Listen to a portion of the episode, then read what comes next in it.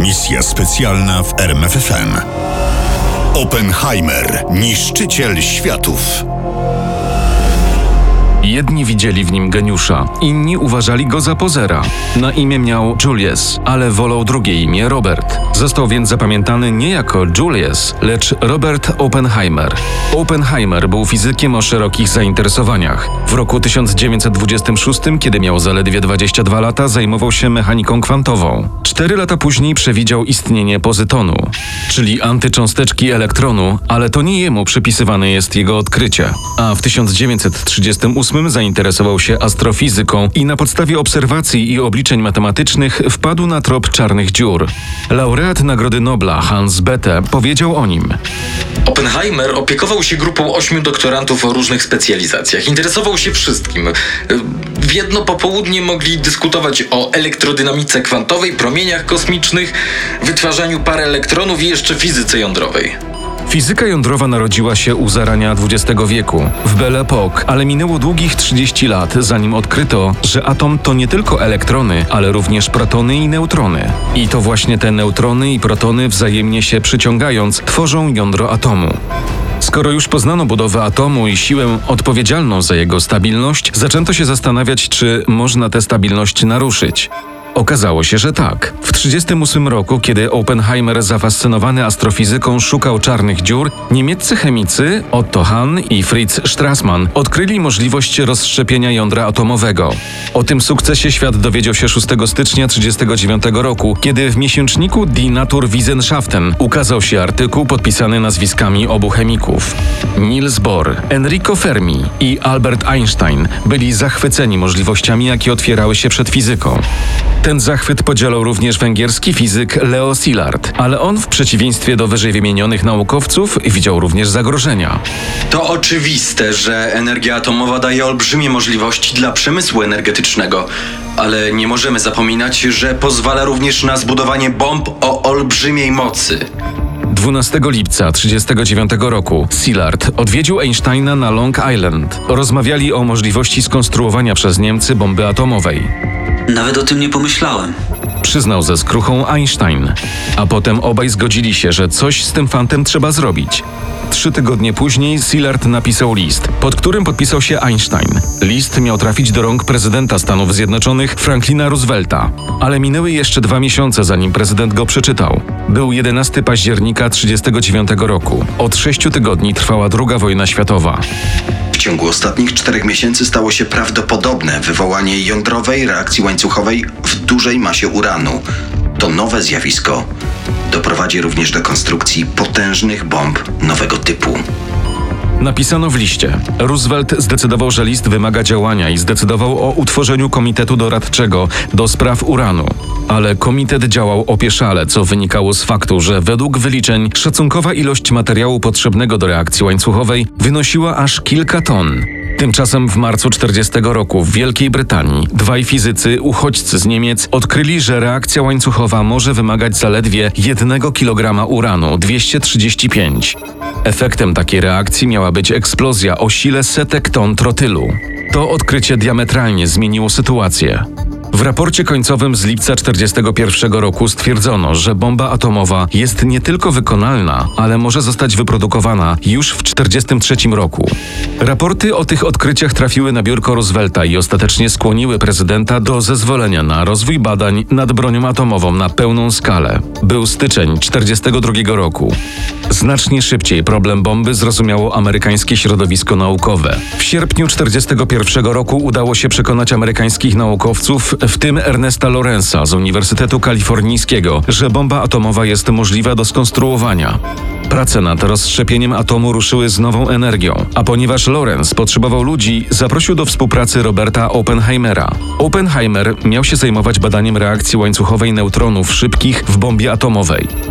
Na Uniwersytecie w Berkeley zorganizował grupę naukowców, w której znalazł się również fizyk polskiego pochodzenia Emil Konopiński, przyszły laureat Nagrody Nobla Felix Bloch i primus inter pares Enrico Fermi. Nie zaproszono do współpracy Alberta Einsteina, tłumacząc, że jego pacyfistyczne skłonności i status celebryty stanowią zagrożenie dla bezpieczeństwa projektu Manhattan. Co najmniej jedno źródło podaje, że Einstein potajemnie wniósł pewne równania do projektu. Natomiast nie miał wiedzy na temat szczegółów rozwoju bomby, a także nie miał wpływu na decyzję o jej użyciu. Pierwszym i podstawowym zadaniem grupy było ustalenie, co i w jakiej kolejności należy zrobić, aby zbudować bombę. Wciąż było wiele niewiadomych. Właściwości czystego uranu 235 były w zasadzie nieznane. Jeszcze gorzej przedstawiały się badania nad odkrytym zaledwie rok wcześniej plutonem. Zakładano, że jest to pierwiastek rozszczepialny, ale żeby to potwierdzić, należało przeprowadzić badania.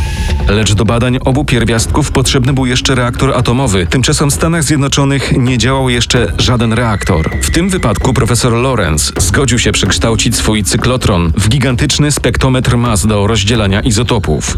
To jednak było za mało. Trzeba było poczekać, aż inżynierowie zbudują reaktor atomowy, a tymczasem cenny czas mijał, Wnioski były takie. przyznał Oppenheimer. Uporaliśmy się z fizyką, ale nadal musimy pracować nad technicznymi i chemicznymi aspektami bomby atomowej. Prace badawcze nad rozszczepieniem jądra atomowego przejął Korpus Inżynierów Armii Stanów Zjednoczonych. Szefem projektu Manhattan został generał brygady Leslie Gross Jr. I to on razem z Oppenheimerem zadecydowali, że muszą założyć tajne laboratorium badawcze gdzieś z dala od miast. Na szefa laboratorium generał Groves wybrał Oppenheimera. Ta decyzja zaskoczyła naukowców, oficerów i polityków. Powody były dwa. Po pierwsze, Oppenheimer miał lewicowe poglądy polityczne, z czym się nie krył. Wielu jego najbliższych współpracowników, a nawet jego żona, brat i bratowa byli aktywnymi członkami partii komunistycznej. Po drugie, nie był autorem żadnych dużych projektów, a do tego nie otrzymał Nagrody Nobla. Zadawano sobie pytanie, czy wobec tego Oppenheimer miał wystarczająco duży autorytet, aby kierować wybitnymi noblistami. Generał Groves nie przejmował się tymi obawami. Był pod wrażeniem wyjątkowego zrozumienia przez Oppenheimera praktycznych aspektów projektu i jego olbrzymiej wiedzy. Jako inżynier wojskowy, Groves wiedział, że będzie to miało kapitalne znaczenie w interdyscyplinarnym zespole, który obejmował nie tylko fizykę, ale także chemię, metalurgię i inżynierię. To na Oppenheimera spadł obowiązek wyboru miejsca laboratorium. Wybrałem płaskowyż w pobliżu Santa Fe w Nowym Meksyku. Znajdowała się tam szkoła, Los Alamos Ranch School. Wprawdzie inżynierowie byli zaniepokojeni złym dojazdem i zaopatrzeniem w wodę, ale poza tym uważali, że jest okej. Na laboratorium Los Alamos zaadaptowano budynki szkoły, a ponieważ było ich zbyt mało, resztę wzniesiono w wielkim pośpiechu. Los Alamos początkowo miało być laboratorium wojskowym, a Oppenheimer i inni badacze mieli zostać powołani do wojska. Oppenheimer posunął się nawet do tego, że zamówił sobie mundur podpułkownika. Pomysł jednak nie przeszedł. Wielu naukowców, w tym sam pułkownik Oppenheimer, nie przeszło testów medycznych. Zaproponowano inne rozwiązanie. Oficjalnie laboratorium miał poprowadzić Uniwersytet Kalifornijski na podstawie umowy z Departamentem Wojny.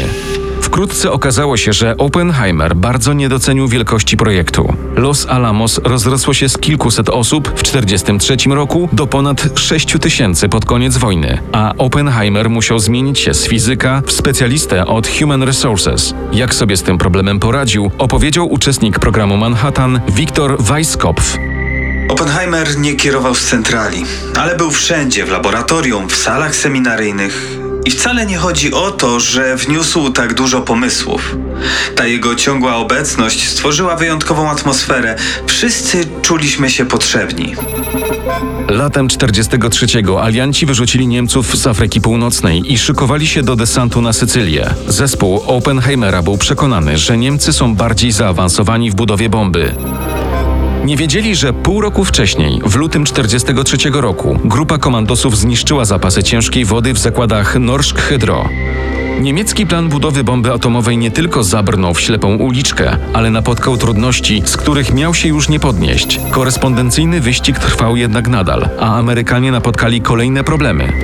W 1943 roku zdecydowano się na bombę rozszczepialną typu pistoletu, po angielsku Gun Type Fission Weapon. Ale pomysł ten rozbił się o uproszczenie, a zatem błędne założenia dotyczące zachowania neutronów. Zanim rozwiązano ten problem, Los Alamos otrzymało pierwszą próbkę plutonu z reaktora grafitowego X-10. Okazało się, że pluton wyhodowany w reaktorze miał wyższe stężenie 240, przez co nie nadawał się do użycia w bombie. Mówił Oppenheimer. Przez kilka miesięcy pracowano więc nad poprawieniem tych założeń, aż w końcu Oppenheimer zadecydował, że trzeba poszukać innych rozwiązań. Był lipiec 44 roku. Trwała bitwa w Normandii. Armia Czerwona zbliżała się do Lublina. To wtedy postanowił zbudować bombę typu implozyjnego. Miesiąc później zreorganizował całe Los Alamos. Tym razem pracowaliśmy tylko ze wzbogaconym uranem, co pozwoliło znacznie uprościć robotę. Nowy projekt nazwaliśmy Little Boy. Prace zajęły niemal cały rok. 16 lipca 1945 roku o świcie w pobliżu Alamogordo w stanie Nowy Meksyk przeprowadzono ostatni test.